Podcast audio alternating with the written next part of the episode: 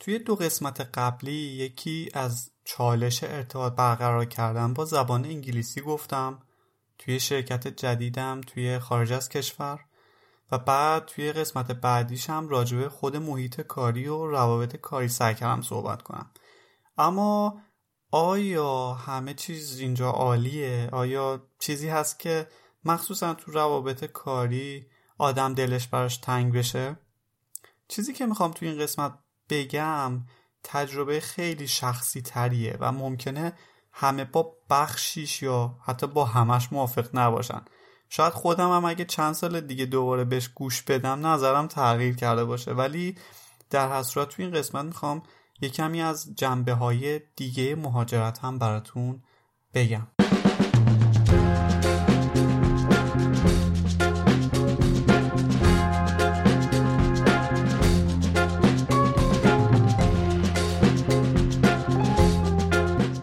چیزایی که تا الان براتون گفتم اکثرا جنبه های مثبت قضیه بود. اما چیزایی هم بوده که من دلم براشون تنگ بشه. برای نمونه بعضی از برخوردها برای من اول خیلی عجیب بود. اینکه شما ممکنه یه موقعی با یه نفر توی مهمونی شرکت حسابی گرم بگیری صحبت بکنید از خودتون خانوادتون بگید.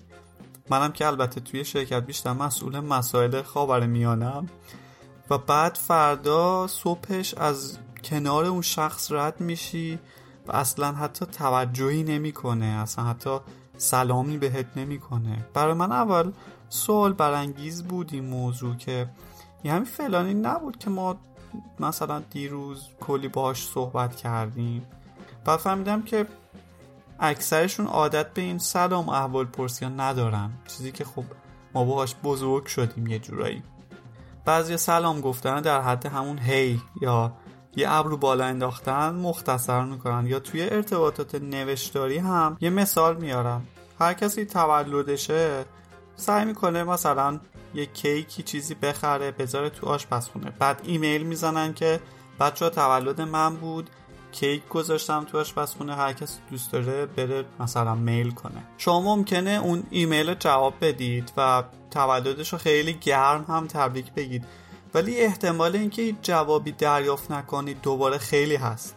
من که یه عمر با این فرهنگ تعارفی بزرگ شدم توقع دارم طرف جواب بده که خواهش می‌کنم. خیلی لطف کردی. ممنون.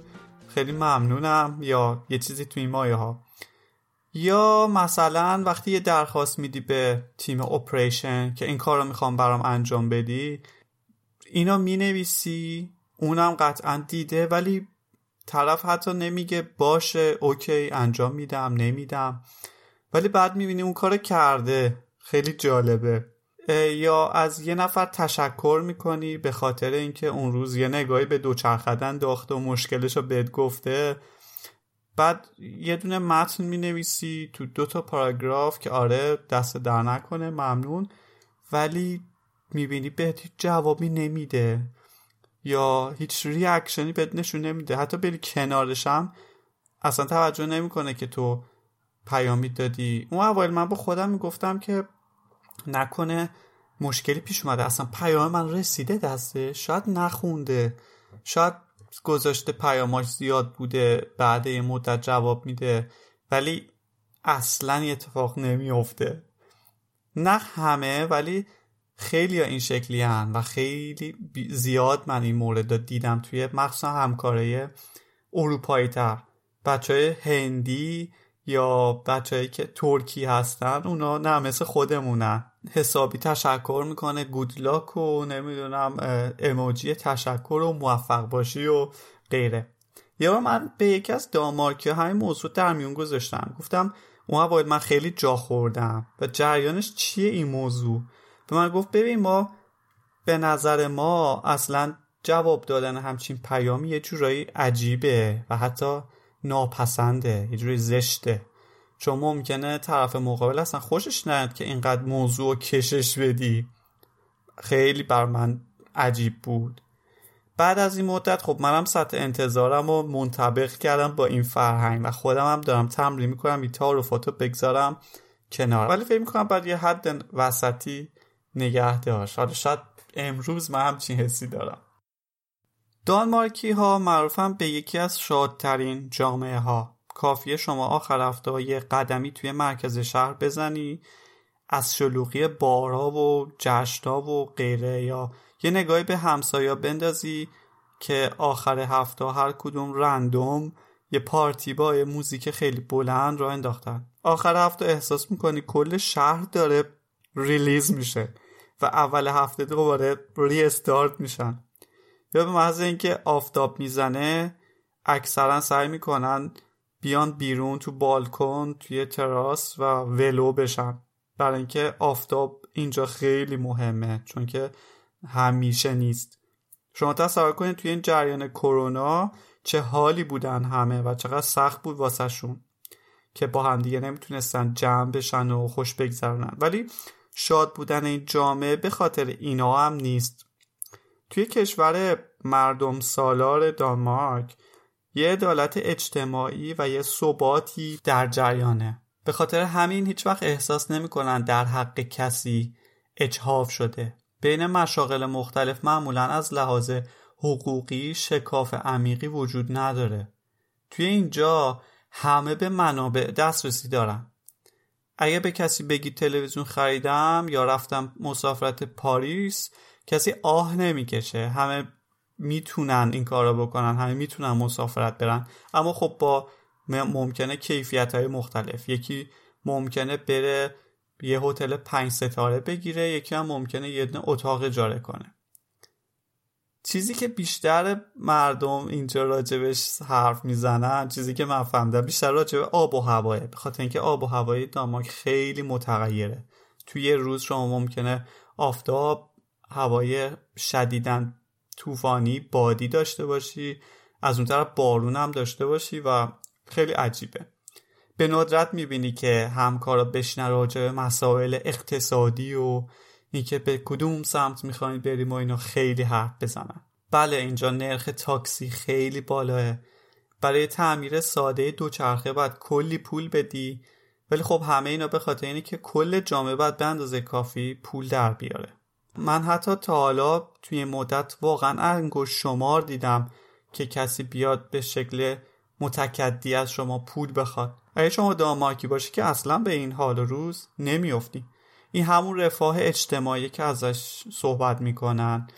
مالیات باید پرداخت کنی خیلی هم باید پرداخت کنی اما بیمه درمانی رایگان داری. همچنین تحصیل حتی برای افراد شهروند هم رایگانه. توی ایران من دو تا هدف خیلی بزرگ توی زندگیم داشتم. یکی اینکه خونه بخرم یکی اینکه ماشینم ارتبا بدم و یه زندگی مرفه نسبی بر خودم درست کنم. ولی ولی بعد از مهاجرت بعد از یکی دو ماه کار کردن اینجا کلا به پوچی رسیدم. چون اینا واقعا موضوعیتی نداره. نه خونه خریدن نه ماشین خریدن چیز مهمی نیست که بخواد به عنوان هدف وسط باشه. خونه رو بعد از اقامت دائم می‌تونم با وام بلند مدت بخرم. حتی شنیدم قدیمی ها حتی نیاز به اقامت دائم هم نداشتن. هر کی می‌تونست میومد می‌تونست از بانکشون وام بگیره. ماشینم دست دوم میشه خرید حتی با یه حقوق. تازه یه چیزی هم تهش بمونه. اگه ماشین صرف می‌خوای اونم می‌تونی مثلا قسطی بگیری. قدرت مالی همه اینجا به اندازه کافی دارن که حتی بتونن وسایل خونشون رو نو کنن. مسافرتشون رو برن. حتی بیمه بیکاری برای شهروندای اینجا طوریه که می‌تونن باشه زندگی نسبتا مرفهی داشته باشن. هر وقت هر کسی راجبه شوکهای فرهنگی صحبت می‌کنه من با خودم فکر می‌کنم که شوک خیلی عجیبی نداشتم. این موضوع برای من یک شوک خیلی شدیدی بود.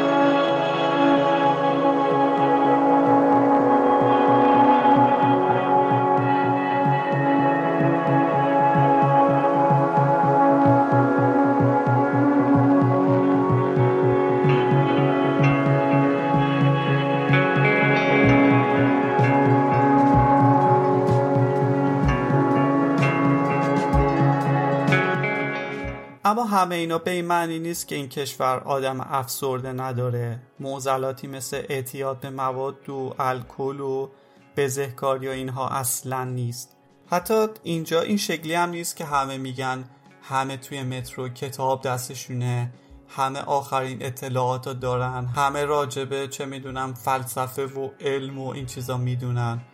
نه واقعا یه زندگی ساده دارن ولی یک فرهنگ و پیشینه ای دارن که به جووناشون به همه کمک کرده که یک زندگی سالمی داشته باشن شهروندهای خوبی باشن و خیلی هم ذهنشون باز باشه نسبت به همه چی.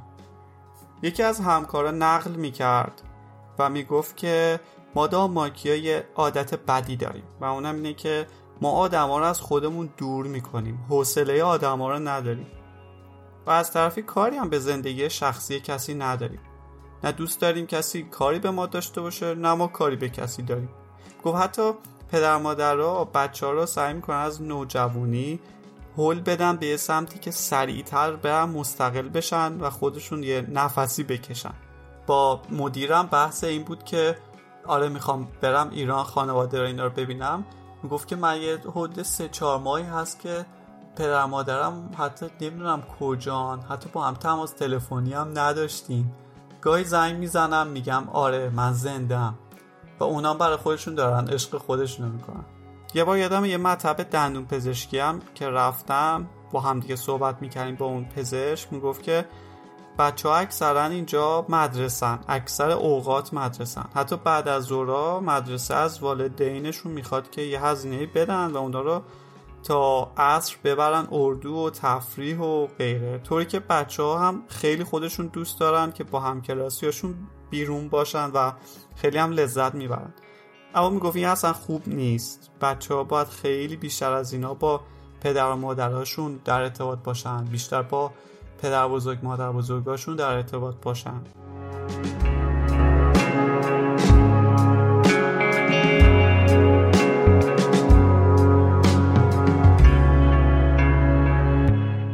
اینجا زمستونا حدودن ساعت سه و نیم بعد از ظهر شب میشه و آفتاب غروب می‌کنه و هشت و نیم صبح آفتاب می‌زنه و طلوع می‌کنه. من از این مسئله خیلی روی اعصابه. پارسال حتی اکثر روزها هم ابری و بارونی بود. شما باید آفتاب رو از دست بدی تا بفهمید چه تأثیری روی مغزت می‌ذاره. به خاطر همین اگه مرتب ورزش نکنی واقعا یه جوری به فنا میری. خود دامارکیا به شدت اهل ورزشن. درصد بالایی از جامعهشون اشتراک باشگاه دارن یا دارن توی پارک ها میدوان یا از دوچرخه استفاده می‌کنن اکثرا. فرقی هم نداره مرد و زن کوچیک و بزرگ. اصلا اگه اینجا اهل ورزش نباشی یه جورایی احساس می‌کنه که به داره فشار میاد. یه چیزی کمه. مسئله دیگه ای که تازه تجربهش می‌کنی اینه که بدونی تو توی اقلیتی و خارجی هستی. چیزی که بهش عادت نداری. دانمارک هم مثل خیلی کشورهای دیگه اروپایی یا جاهای دیگه داره خیلی ملیگراتر میشه. احزاب و طرفدارای مخالف سرسخت مهاجرا دارن بیشتر میشن. اونایی که تمام مشکلات کشور رو زیر سر مهاجرا می‌دونن یا پناهنده ها می‌دونن. این افراد همینجوری دارن پر رنگتر و بیشتر میشن و و قشر جوونشون واقعا داره به این گروه ها بیشتر تمایل پیدا می‌کنه از لحاظ تفکری. اینا می‌شد توی آخرین انتخابات پارلمان دانمارک خیلی واضح دید. افرادی که اعتقاد دارن دانمارک در خطر هم از لحاظ نژادی هم از لحاظ فرهنگی و مرزها رو باید ببندیم قوانین رو باید سخت گیرانه تر کنیم وگرنه دیگه یک روزی اسمی از دانمارک نخواهد موند و اینجور صحبت ها این احزاب البته رأی اکثریت نیوردن ولی جریان دانمارک با مهاجر پذیریش با مهاجرهاش یه حالت با دست پس زدن و با پا پیش کشیدنه. جمعیت دانمارک فقط حدود پنج میلیون و نیمه. یعنی نصف تهران هم نمیشه.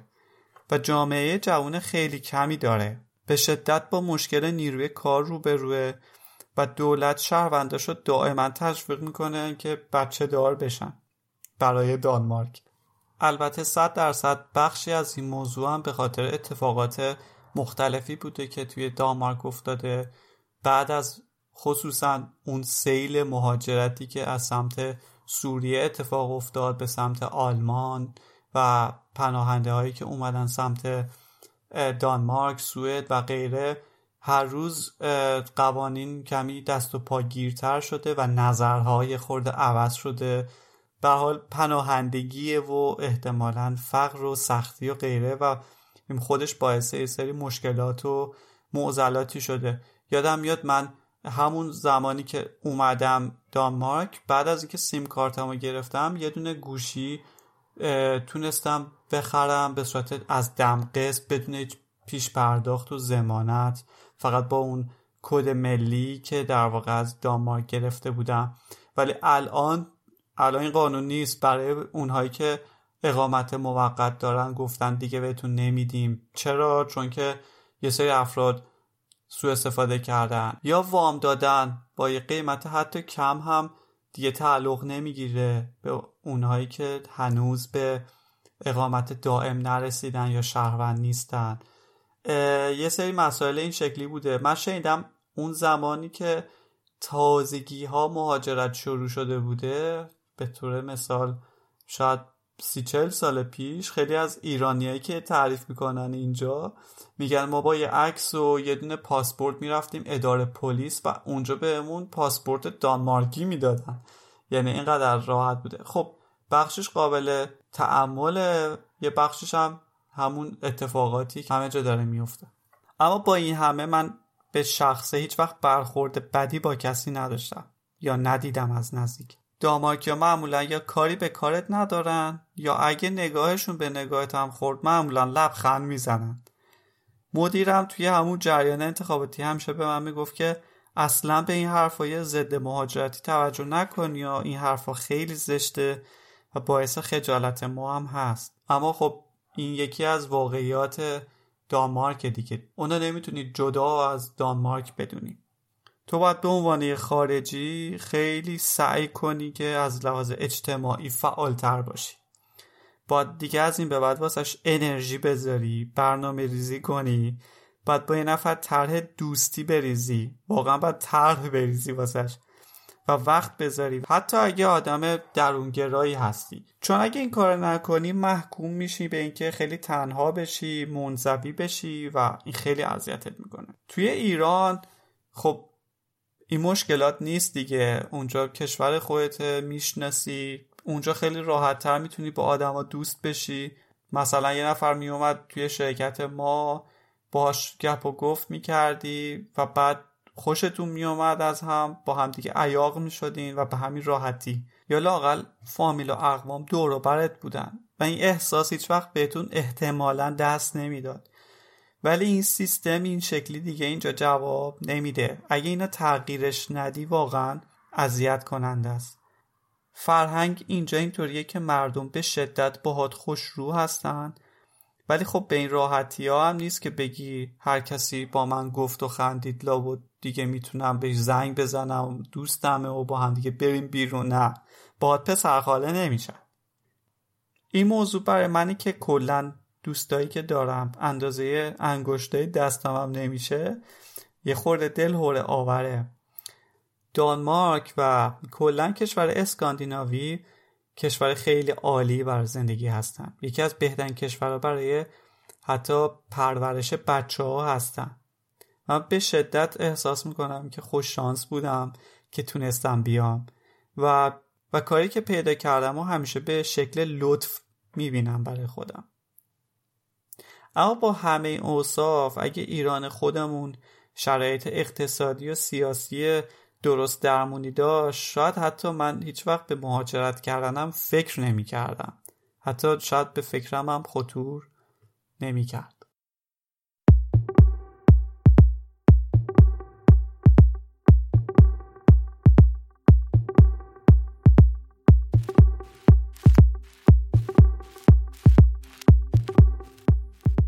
خب خیلی متشکرم که این اپیزودم گوش دادید و البته اپیزود خیلی کوتاهتری هم شد ولی این کلا مجموعه بود از تجربیات کم و زیادی که بعد از مهاجرت به دست آوردم. شاید یه روز دیگه بتونم راجبش بیشتر صحبت بکنم. وقتی که اطلاعاتم بیشتر تکمیل شد البته امیدوارم که براتون مفید بوده باشه.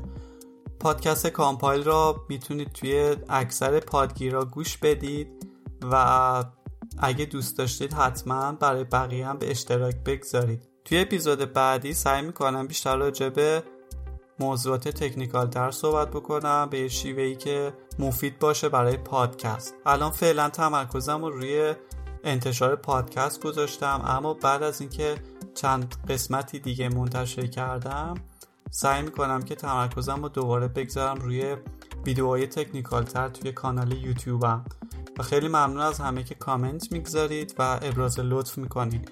قبل از اینکه این اپیزود رو تموم کنم دوست دارم که چند تا پادکست دیگه هم بهتون معرفی کنم. شاید بشناسید شاید نشناسید. پادکست هایی که خودم دنبالشون می‌کنم و خیلی ازشون لذت می‌برم.